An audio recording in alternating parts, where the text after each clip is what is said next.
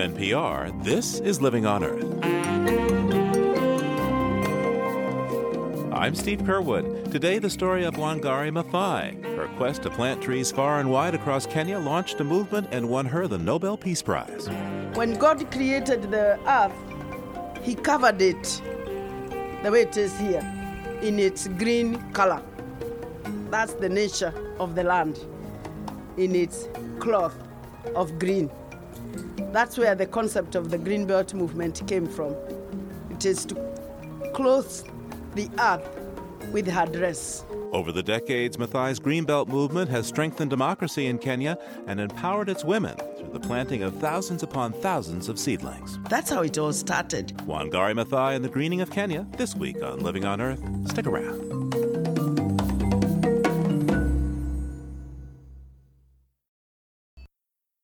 Support for Living on Earth comes from the National Science Foundation and Stonyfield Farm.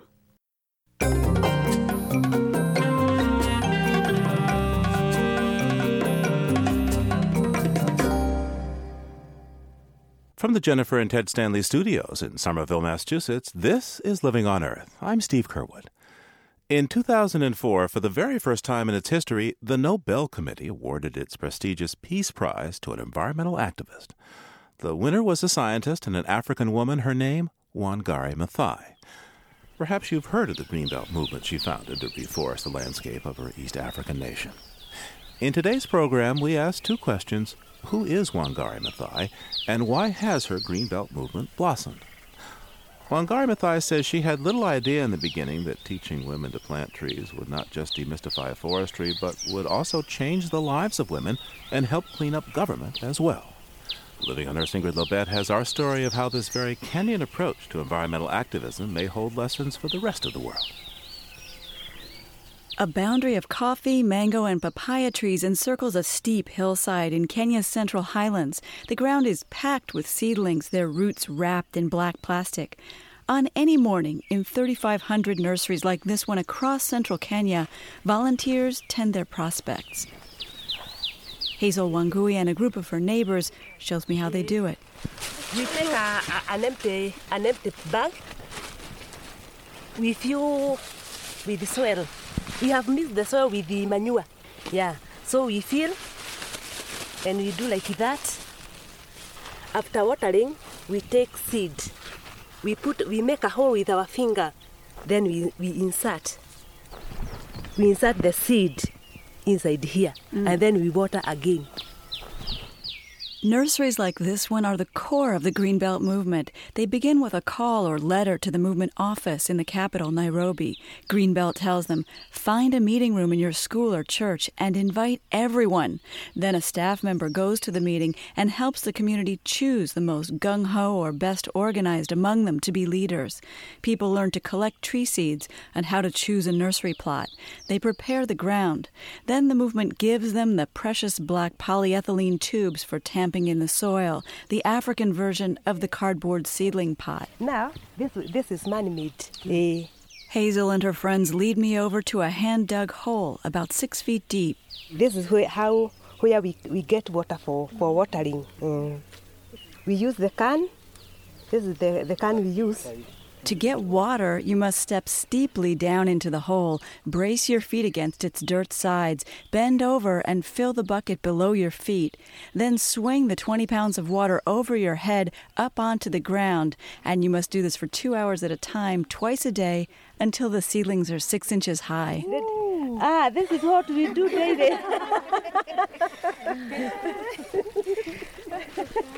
this is what we do. When the plants are one foot tall, they carry them to be planted. And then we use sacks. We put about 20. And then we use our back. They carry the 40 or so pound sacks of seedlings up the hillside strapped to their foreheads. You see, the place is steep. So we, ca- we come more than 10 times. Yeah, going up and down, carrying this heavy nini. We carry 20, 20 seedlings. and it is heavy. They are heavy because they are, the soil is, water, is wet. Yeah, that is what we do. Mm. Eh, we feel it is our work, so we can't get, get tired. We can see the fruit of the work we are doing. Yeah. The young trees go to members' homes for future firewood or shade. They go to neighbors, nearby schools, and nowadays to rehabilitate Kenya's ragged forests. Wherever they go, the seedlings are free, but the person receiving them must dig all the holes, a show of commitment. Greenbelt members continue to tend the baby trees for three months. Then the office in Nairobi pays them an amount that's small but crucial five shillings, about seven cents a seedling. These acts of reforestation reverberate within Kenyans and their society, and the movement has confronted the government armed with seedlings and been viewed as subversive once was in 1996 when Greenbelt founder Wangari Maathai and her supporters staged a series of protests at Karura National Forest, a 2,600 acre wood on the northern outskirts of Nairobi. It turned out then President Daniel Arap Moi was selling off pieces of forest to his backers. The crowd's approaching the gates of Karura, only to be met by a huge police blockade. Yeah, that day I saw death. Lillian Muchungi is a Greenbelt organizer and mother of two, and as usual, she was with Wangari Maathai on this day to retake Karura symbolically by planting. I was standing right next to her, and that is the day I, I thought maybe one day we will die over Karura. But she said, and she, she said there then, on my dead body, that Karura will ever be subdivided to individuals. A crowd of young security guards hired to keep the protesters at bay waited a few yards away on the other side of a fence. Now, when I looked at them, I knew these guys are going to beat us. They were carrying knives, they were carrying some daggers, you know, those very sharp pieces of wood, some whips, and machetes, you know. Yeah. And, and I wanted to protect her. And I wanted to talk to her to, to ask her not to do it, and maybe we go back and maybe get back there another time. But she insisted, this is the day that I'm going to plant this tree. Uh, we must do it today. A South African news team was on hand to record the standoff. Wangari Maathai held a seedling in one hand and a wooden crucifix in the other. As you can see, I'm holding the, the power of, of Christ. I am quite sure that the Antichrist will not keep us away from the forest. This is the power that uh, the man who died on this cross did not believe in, and I don't either. And she was trying to dig a hole. That is when they all jumped over the fence. And some of them were on her with whips and some very sharp daggers. Ten, ten young men, yes, were on us. I was hit with a big stone here, I remember. And, and for her, she was now, uh, one of them landed on her head with one of, one of the sharp objects. And when I saw Brad, I started screaming. But others were on her now with the whips from all the sides. I still remember that day. Maathai's head injury required stitching. She was released from the hospital a few days later. University students later joined the protests. The names of some involved in the real estate transactions were published, and the forest development halted. Where does a movement that can change a country begin? Maathai often recalls the heavily wooded hills of Nyeri, where she was born. I grew up in a beautiful part of the countryside, full of trees, full of food, a lot of uh, happiness, a lot of water, a lot of firewood, a lot of building material, everything that I am now trying to replenish. There was plenty of it when I was a child. Wangari Maathai's mother also planted. She sent her daughter to school in the 1940s. In middle and high school, her teachers were nuns, and Maathai says she learned from their model of life in service to others. Then she traveled to Kansas to major in biology at a Catholic college, then more study in Pittsburgh and Germany, and back home. In Nairobi, I pursued a PhD in anatomy in the early 1970s. It seemed as though, besides being a wife and a mother, I was destined to be a university professor to help produce graduates of veterinary medicine who would feed the nation and East Africa with the products from the livestock industry.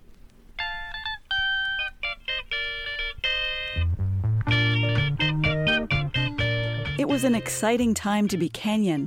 Independence from Britain was a decade past. A young scientist wanted to advance her people.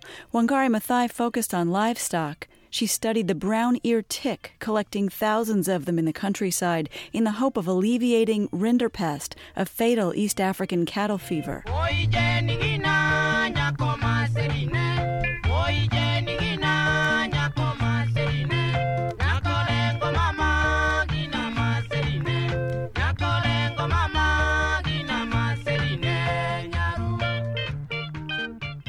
When I was collecting ticks, I saw environmental degradation in my country. I noticed the animals from which I collected the ticks were thin and clearly suffering from hunger. There was little grass and other fodder, levers were low. This information was hitting me from all angles. Maathai saw the signs in the countryside and heard discussions about hunger at the National Council of Women of Kenya. I realized the real threat to cattle in my country was not the brown eared tick, but the deteriorating environment around me. I also recognized that not only the livestock industry, but me, my children, my students, and my entire country were threatened by deteriorating environment, deforestation, soil loss, pollution, and non sustainable management of the land. At one seminar, I was struck that children from the central part of Kenya, where I grew up, amongst plenty, were suffering from malnutrition. Kenyan women were seeking faster cooking meals because firewood was getting harder to find. What the British colonists had begun, cutting timber to build the East African Railway, rural women were continuing in their search for fuel. I listened to the women from the rural areas, and I noticed that the issues that they were raising had something to do with the land. They were asking for firewood, they need clean drinking water. They needed food, they needed income because they were poor. I immediately understood that what we really needed to address those problems is to rehabilitate the environment. I started encouraging women that we plant trees. That's how it all started.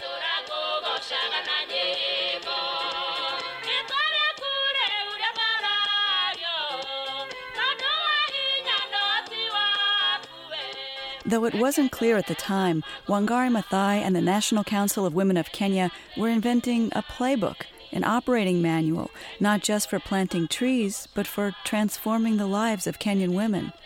But to do so, they had to enter the province of men, the nation's professional foresters. They weren't always eager to share their knowledge. Maathai sought then, as she would many times, to disarm the opposition, telling them, We're just a bunch of women planting trees. Coming up, we'll hear how the Greenbelt movement and its founder Wangari Maathai reforested whole regions of Kenya and in the process drew the wrath of the Kenyan government. Keep listening to Living on Earth. It's Living on Earth. I'm Steve Curwood.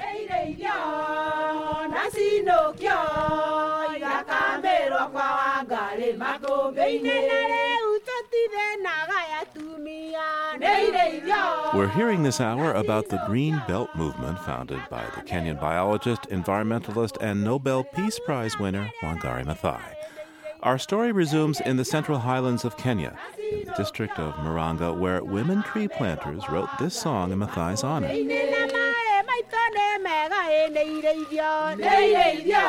Living on Earth's Ingrid Lobet continues our story. Today in Murang'a, the landscape is lush and green, but the older women say back in the 1970s it looked quite different. I can give you an example from right here, right where we're sitting. Greenbelt veteran Margaret Wambui. This was bare soil, all the way over to there, bare soil. The birds would even take dust baths here. There weren't any trees or even grass like you see now. The soil you see over on that hill could even have come from here because the wind was always blowing away our soil. We even called it the devil wind.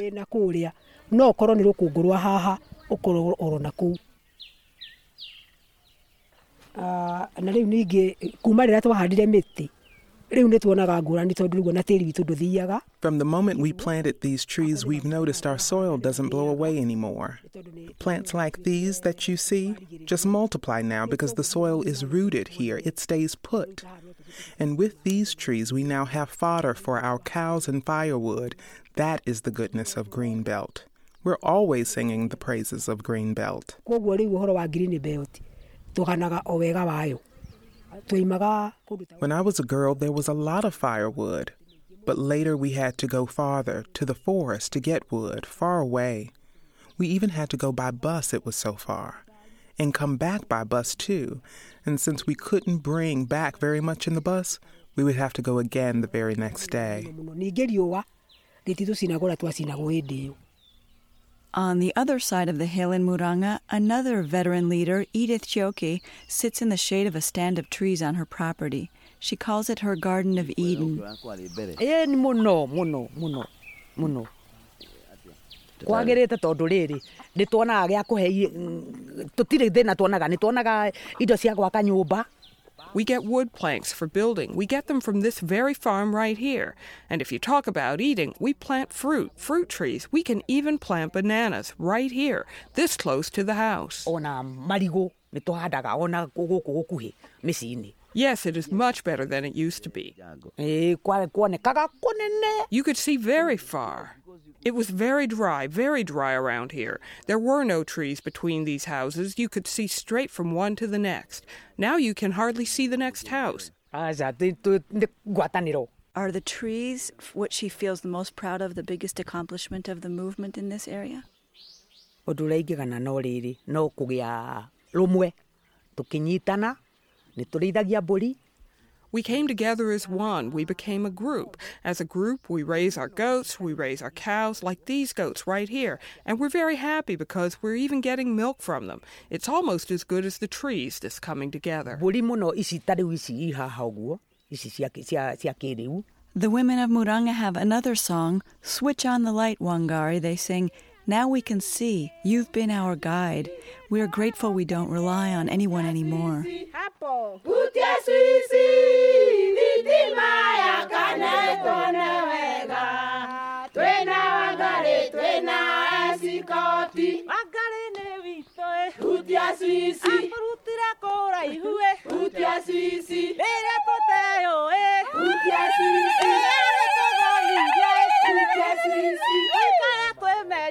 Hutia sisi na tũhande mĩtĩ hutia sisi hutia hutia sisi thitima yakane As the movement spread in the 1980s, like any good organizers, Greenbelt workers adapted and refined their goals and methods. They had to when they came face to face with some painful realities, realities that reached inside Kenya's society and soul. Wangari Maathai. I realized that part of the problems that we have in the rural areas or in the country generally is that a lot of our people are not free to think, they're not free to create, um, and therefore they become very unproductive. They may have knowledge, they may have gone to school, but they are trained to be directed, they are trained to be told what to do. And that's some of the unmasking that the Greenbelt movement tries to do, is to empower people, to encourage them, to tell them it's okay to dream, it's okay to think, it's um, okay to change your minds, it's okay to think on your own, it's okay to decide this is what you want to do. You don't have to wait for somebody else to tell you. But if a certain passivity is entrenched, how to move beyond it? Many Kenyans can't read, and for others, hunger is a day away. So civic education is now at the heart of Greenbelt movement work. It sounds like this.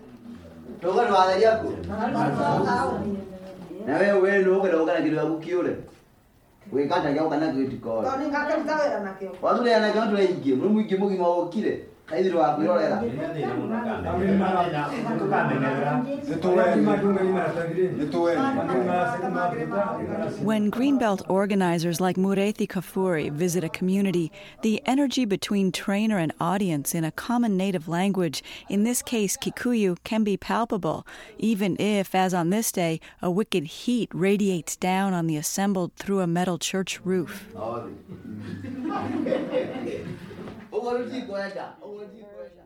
It's like you give people analytical skills to analyze their problems, not to just sing problems, problems like a song. You are telling them, analyze your problems, and you can do something about them. Don't just sit. That's Jogu Kahari, another Greenbelt staff member.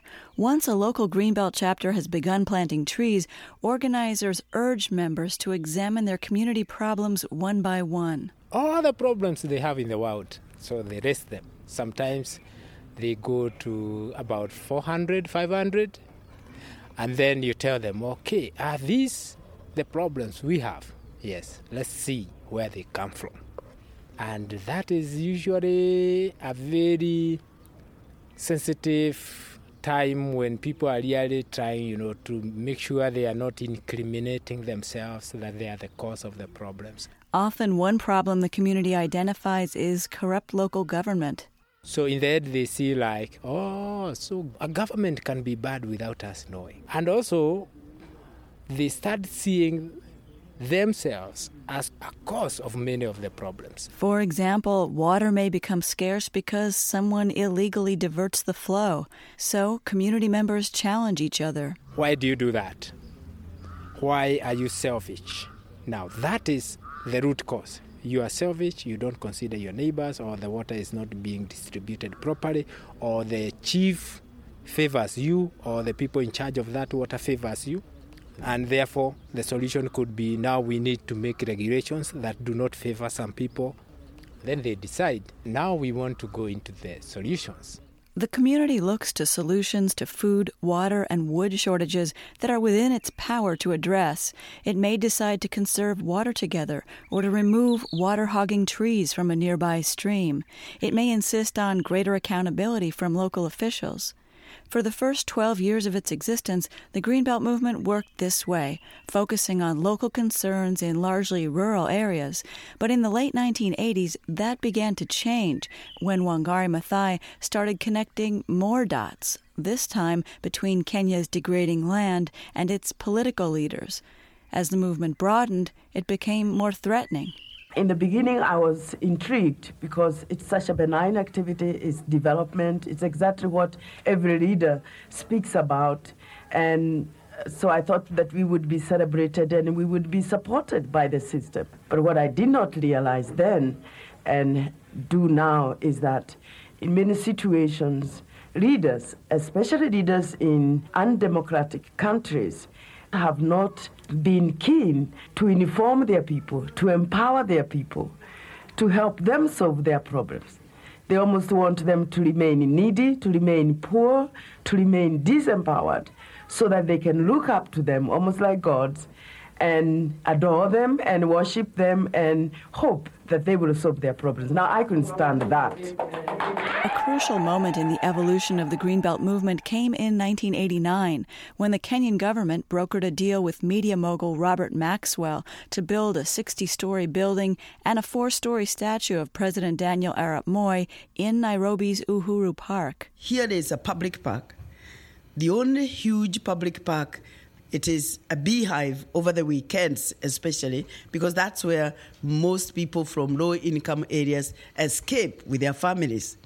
And the ruling party, at a time when it felt very, very powerful, like nobody could touch it, it decided to build this tower and to take over the park. Maathai said she couldn't condone the project and call herself an environmentalist. Every city needs green spaces. Every city needs trees. Every city needs a space where people can rest without being asked questions and without being perceived as if they are intruding because they too need space. Space is a human right. You need space. And so I campaigned to have that space protected. Wangari Maathai's outspokenness drew immediate fire. The Daily Nation, Nairobi, Thursday, November the 9th, 1989. Members of Parliament yesterday condemned Professor Wangari Maathai for appealing to the British High Commissioner over the construction of a 60 story building at Nairobi's Uhuru Park. The Daily Nation, December 13, 1989. President Daniel Arap Moi today attacked Professor Wangari Maathai for her objection to the media building at Uhuru Park, saying even Jesus Christ would not have stood for this kind of interference. He said that Wamama African custom calls for mothers to respect men. He wondered why other Kenyan women were sitting on the fence to endlessly witness her crusade. The Daily Nation. A number of ministers of parliament called yesterday for the deregistration of Professor Wangari Maathai's Greenbelt movement, saying it was not rendering service to the nation. An assistant minister, Mr. John Keen, said his great respect for women had been greatly eroded by her utterances. Mr. Keen asked her and her clique of women to tread cautiously, adding, I don't see the sense at all in a bunch of divorcees coming out to criticize such a complex. That's when they reminded me who I am in terms of gender and what I am in terms of uh, social status. And, and I was described in several adjectives which were very unflattering. Fortunately for me, and unfortunately for them, that did not deter me, and I did not get intimidated. A few years earlier, her husband had divorced her, saying publicly she was too stubborn and too hard to control. She had transgressed when she became more educated than he was. She transgressed when she did not retreat after divorce. And now she was criticizing the president. Another blow came at the end of that year. December 22, 1989. Last week, the Greenbelt movement was ordered by the commanding officers of the Central Police Station to leave within 24 hours the headquarters it had occupied for 10 years. Despite Maathai's pleas that she be given more time to organize her departure from the premises, the officers stuck to their guns. Maathai was forced out of her office and had to move Greenbelt operations to her home, but staying at her house was now dangerous. Professor Vertistine Mbaya is a longtime friend and fellow scientist. The thing to remember is the amount of money that must have changed hands and would change hands. So when they became angry, we knew they were very angry. In what would mark a historic shift for Kenya, the financing for the Uhuru Park Media Tower fell apart. The project died. Friends moved Maathai from house to house. She was jailed in 1991 for protesting deforestation, but was released. And when a group of mothers of young men who were being held as political prisoners approached her and asked her to help them free their sons, she said yes. And then she came up with the strategy that we would build a camp on Uhuru Park and have a candlelight all night vigil. And we went to this park, which is the Freedom Park, Uhuru Park in Nairobi, and one little corner opposite that building. And we camped there to wait for the sons. And it was while we were there that a lot of people came to that site. They came to the Freedom Corner, and it almost became like a forum where people narrated their torture, uh, what they had gone through in the torture chambers of a building that was opposite the park called Nyayo House. It was like a truth commission at the park. And men were crying tears because of the experience they had gone through. And they that was the very first time that people had found space to talk about their persecution, to talk about the oppression of that government. For three days, we were surrounded by security personnel, and every day they brought more security and surrounded the women. And on the third day, they came with guns, with a lot of soldiers, and they completely uprooted the entire camp.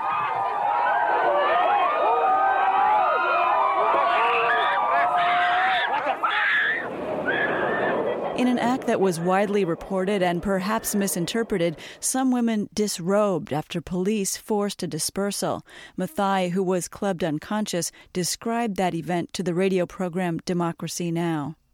When the government unleashed its terror on us, and the people who were with us there, several hundreds of them on that day, the women in the traditional African demonstration of anger and frustration by women. When women are confronted, punished, threatened by men who are old enough to be their sons, that's extremely humiliating. Because whatever you do as a, as a man, you must not touch your mother. You cannot uh, beat your mother. You cannot hurt your mother. And so, what these women were doing to these soldiers is to tell them, I curse you as my son for the way you are treating me, and I'm your mother. The protesters sought protection at All Saints Cathedral in Nairobi. The bishop there allowed the women to stay in the church basement for months until nearly all their sons were freed. What began as a three day hunger strike became a one year struggle to open up Kenya's political system. Katutunaendele abikundi tumi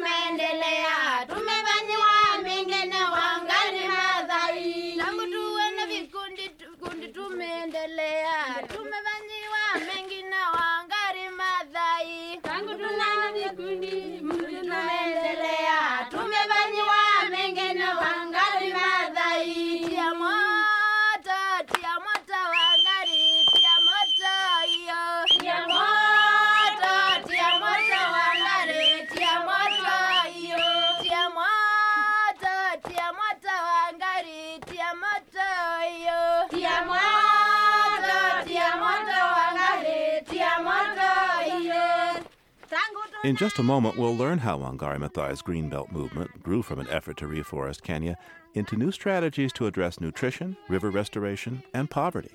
Stay tuned to Living on Earth.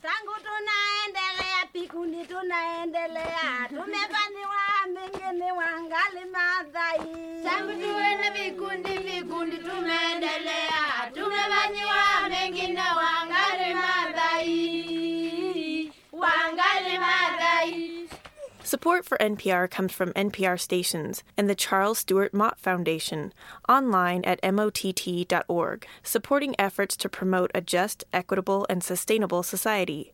The Kresge Foundation, building the capacity of nonprofit organizations through challenge grants since 1924, on the web at kresge.org the Annenberg Fund for Excellence in Communications and Education, and the W.K. Kellogg Foundation, From Vision to Innovative Impact 75 Years of Philanthropy. This is NPR National Public Radio. It's Living on Earth. I'm Steve Curwood. Wangari Maathai's Greenbelt movement began as a way to provide fuel close to home for Kenyan women, to encourage planting nutritious food, and to green the hillsides. Now the movement encompasses thousands of community nurseries and nearly 100,000 members. But as communities organize, they do more than plant trees. Wangari Maathai's daughter Wanjira explains. They plant trees, okay, a thousand trees, two thousand trees. Wow, okay. We have fruit. Maybe we should sell this fruit. We have too much fruit. Let's do. So just one thing leads to the other. Living on Earth's Ingrid Lobet continues our story.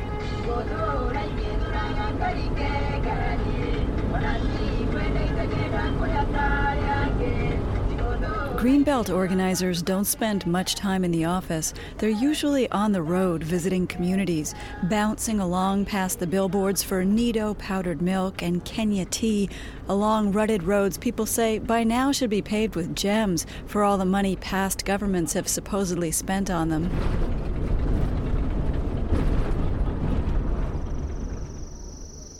We reach today's destination, the village of Gatito, at sunset. People in this Greenbelt group had been planting trees for shade, firewood, and income for a while when they decided to address another problem. During the rainy season, when food is abundant, it spoils easily because there's little power and no refrigeration. During the dry season, food is scarce. So, Greenbelt organizers taught people here how to dry their food in the sun for when it's needed. Now, children are eating a lot more vegetables. But Greenbelt member Joyce Kagedi says there's something else. She sees herself differently since the Greenbelt movement came to town. aca ndiahotaga kũrũgama andũ-inĩ kũmahe woni wakwa kana ũrĩa tũngĩhota gwĩka kaũndũ Before, I worked in the farm compound and looked after my children. I couldn't stand up amongst people or give them my views about things. I was not able to do even the smallest thing in this respect. Professor came here and she showed us that a woman has the right to speak. And when she speaks, she can make things advance. A woman has a right to speak. And now I feel if I speak, things can move forward. Over the years, the Greenbelt movement has cut a path quite different from most Western environmental organizations. The inverse of tightly focused, it can seem like an octopus to the outsider with tentacles in every conceivable community problem, searching for a solution. I want to show you my goat. Uh, we I call it Wakip. Wakip was the first goat here. That is uh, his, his daughter, and also this one is ours. Jeffney and Joyce Mwangi received one goat and then gave back its first female offspring to another Greenbelt member. When I give them one, the other goat will remain mine, my property. Mm. If I want to slaughter it, if I want to sell it, it's mine. And the Mwangis are also taking advantage of one of Greenbelt's latest community income activities, beekeeping. I spoke to the Green Belt movement. They told me there is a, a revolving fund. I can be given some beehives, keep bees, and I'll not pay with the money, I'll pay with the planting trees. So I was given 10 beehives. That's one, two, three, four, five, six, seven, eight, nine, ten. Then I'll plant 8,000 trees. Not me uh, alone, with my group members. When we plant them, then the beehives will be ours. But for several years now, the Greenbelt movement has reached beyond even its many rural projects and its occasional urban conflicts. Pushed partly by donor organizations, it's taken on restoring Kenya's degraded forests. The British planted exotic eucalyptus and pines in the forests for timber and industrial tea drying. They also invited farmers in to plant crops. So now the Greenbelt movement is reaching out to professional foresters as allies. My name is Miriam Kamau. I'm the forester in charge of Jokini Forest Station in Kerugoya district of Kenya. The red brown earth here has a sweet, deep smell. The sun lights branch tips an electric green. Miriam Kamau says when the Greenbelt movement came to her and asked if they could plant trees in the forest, she wasn't sure what to think. I was afraid because I didn't know their intentions. I didn't know if they are prophets of doom. I didn't know if they are coming to witch hunt me. So at first, there was that personal fear. But Kamau remembered her father, who was not a trained forester but planted trees. The Greenbelt members reminded her of him. Even most people are telling me to abandon them. And I'm telling you today, I'm very happy because even the fear I had, it's gone. I'm seeing them, I, I find them like now, even they are channel for me to learn more, even to advance. I've been able to learn from them and we have been able to do great things. So even I would urge, where Greenbelt has not started, let people not fear them. Let people not fear them, Kamau says, but she concedes there were problems with Greenbelt planters in the forest. To start with, you know, they are not qualified. So they, there were some hitches. Like the spacing in the forests, they were planting haphazardly. They were planting theirs very closely, close together. And I was able to tell them to try and space these trees. This free labor has proved valuable to Kamau. Greenbelt workers cleared acres of thorny brush to plant indigenous trees when the Forest Service was laying off workers. That's the African cricket. You can hear that? This may be a good model for Kenya's forests, but it represents a fundamental shift for Greenbelt. Under some pressure from donors, it now only pays for seedlings planted on public land, not those planted at home. To plant in the forest, members have to travel, often on foot, carrying heavy seedlings. Greenbelt staffer Jogu Kahari says the organization doesn't have the money to pay for both. Greenbelt would have liked to be able to compensate or give a token appreciation of planted trees because it keeps the movement alive. Uh, but funding is not. And also, what we are asking the women to do in terms of planting trees on the public land is so much more demanding. And the Greenbelt really needs to get money to support the women. Although you are not even paying them, provide transport for the seedlings. Don't tell the women to carry those seedlings on their backs. Fundraising for the, that kind of work. The fear is that people will simply choose to plant fewer trees, a serious reverse for a movement with tree planting at its heart. There have been reverses before. In fact, now at age 30, Greenbelt is revisiting some of those failures with new ideas. In Machakos, people farm the front lines of desiccation. Greenbelt failed here to get people to water seedlings. The baby trees were just extra mouths to feed. Sipora Yolodiaka. ebinda yiyatene mm. tupatane dhabe kigu na unaenda ukaminote sana nyusu Before, I used to spend one and a half hours looking for water, and still I only came back with five gallons. And because five gallons isn't enough, we'd often have to walk another hour and a half to fetch another five gallons in the same day. kana ukayuvoya kwene ukatiavo If you had a small baby and no one to care for it, you have to carry the baby and the jerry can to fetch water. Ukamanthi ukiigua vala When I'm done fetching water, I must organize for lunch. After lunch, it's now time to go to where the animals are to make sure they have water. vala wikata uenda utavia Today, Yolodiaka stands beside a year round source of water, a pond created by damming the river here. Dams are somewhat unpopular among Western environmentalists, but different forms of pooling or water harvesting are no longer rare in some dry countries. Ä lakini yu twina utani mwingi nundu yu ukaa ukatava kiwu o- o vandu va masaa manini. But now, I can just come down to the water and my goats drink and then go home in a short time.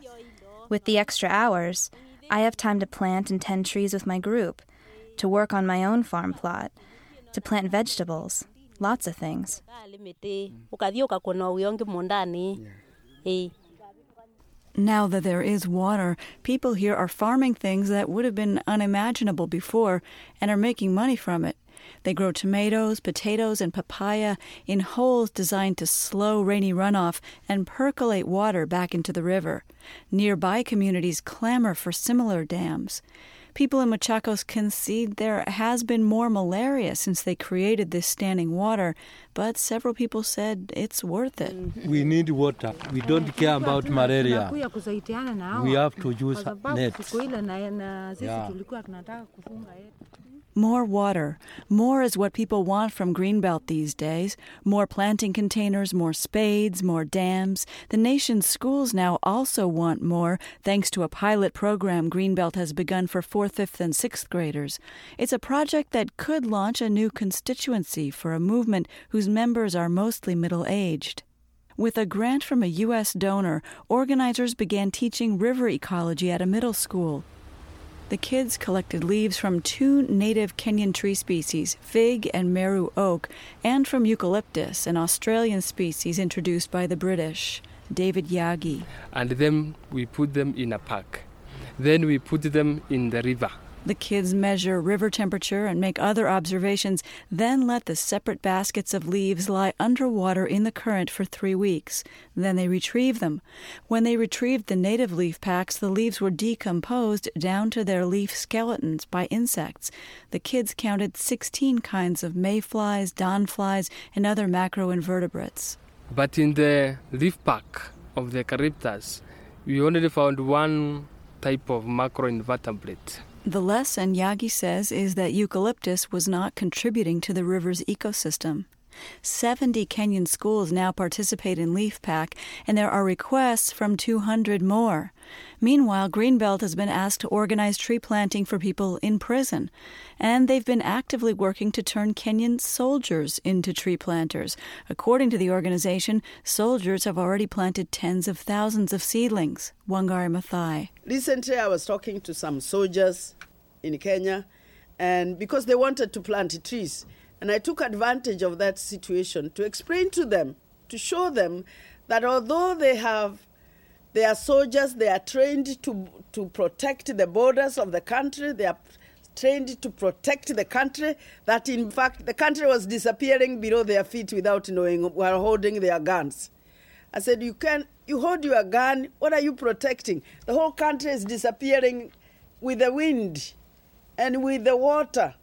When you look at the rivers and they are brown, that's your country disappearing, going into the Indian Ocean. So if you really want to protect, you should hold the gun from, on your right and a tree seedling on your left. That's when you become a good soldier.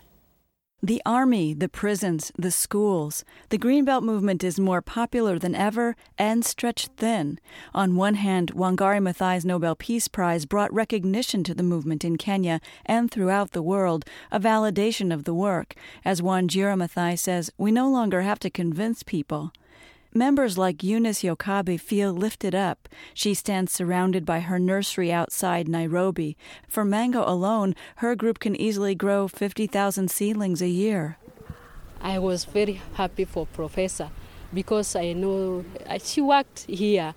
She didn't go away. She fought here in Kenya. And we are very happy, we as women, for, for Professor. We, we feel we are we are people who are recognized women you know african women we are put down by the men but mm. now we have the courage to move on with the work to work hard yeah yeah we, we have the courage now to talk about it yeah It's more difficult now for Wangari Maathai to visit people's houses. She's a member of parliament, an assistant minister for the environment. She belongs to the world now. In New York, Brazzaville, Rome, and Tokyo, she presses the case for topsoil, for Africa's tropical forests, and for better government. When she's back home, crowds of people await her for matters as large as the Congo Basin or as small as a village water contract. Her daughter and Chief of Staff Wanjira describes the crush outside a United Nations meeting room. We have about 6,000 invitations. Yes, there's a lot of demand on, on the work, on the staff, and the expansion capacity of Greenbelt. So there's a, the bigger demand for, for resources. And so the idea now is really to create a, a base, uh, an endowment for the Greenbelt movement so that the fundraising Uh, it doesn't become the driving force of what we do. Grants from donors in Norway, the Netherlands, Austria, and the United States have supported the bulk of Greenbelt work until now. One kind of new offer makes them wary. As the world gears up to trade in the greenhouse gas carbon dioxide to address the Earth's warming, the Greenbelt movement has been approached because their stands of trees could be certified as a place where carbon is stored. But senior staffer Jogu Kahari says they'll have to consider the offers carefully. The source of the money is people who are polluting somewhere. So they are very keen for the planting to succeed and to be certified so that they can trade in that carbon credit. So we have to be very careful about this big money because we want the community to plant trees because they understand they are caring for the environment and to be able if they decide somewhere down the road to use some of the trees they should be able to do that with the increased demands the Nobel Prize has brought, there's sometimes a weariness that shades Wangari Maathai's willing smile. Everyone around her, though, tires before she does, and her message is unchanging. Don't talk about planting trees, plant them. Her hand on the shovel is noticeably firmer than those of the diplomats who sometimes surround her as she plants yet another seedling, this one in New York.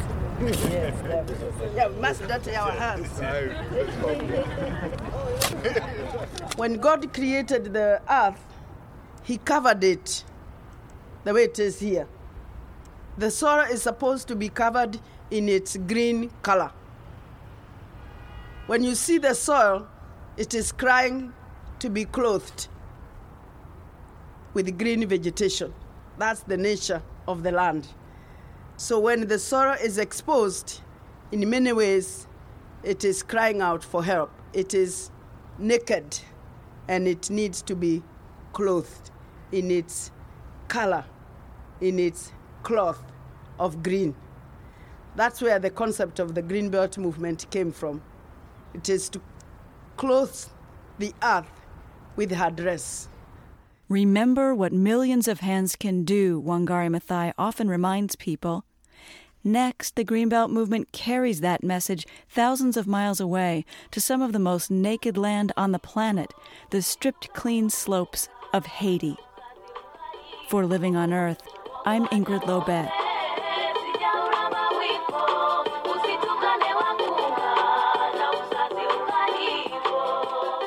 Our story on Wangari Maathai and her Kenyan Greenbelt movement was reported and produced by Ingrid Lobet and edited by Chris Ballman. Thanks to Morethi Kafuri, David Mutinda, Doug Patterson of KUOW in Seattle, Common Ground Productions, Alan Dater and Lisa Merton, the Pacifica Radio Archive, the American Friends Service Committee Film and Video Library, the Africa Development Foundation, Fenton Communications, and Mainichi Newspapers. Special support was provided by the Richard and Rhoda Goldman Fund. Living on Earth is produced by the World Media Foundation. Our technical director is Dennis Foley. Allison Dean composed our themes. You can find us at livingonearth.org. I'm Steve Curwood. Thanks for listening. Funding for Living on Earth comes from the National Science Foundation, supporting coverage of emerging science and Stonyfield Farm, organic yogurt, smoothies, and milk. 10% of profits are donated to efforts that help protect and restore the earth. Details at stonyfield.com. Support also comes from NPR member stations and the Ford Foundation for reporting on U.S. environment and development issues and the Geraldine R. Dodge Foundation. This is NPR, National Public Radio.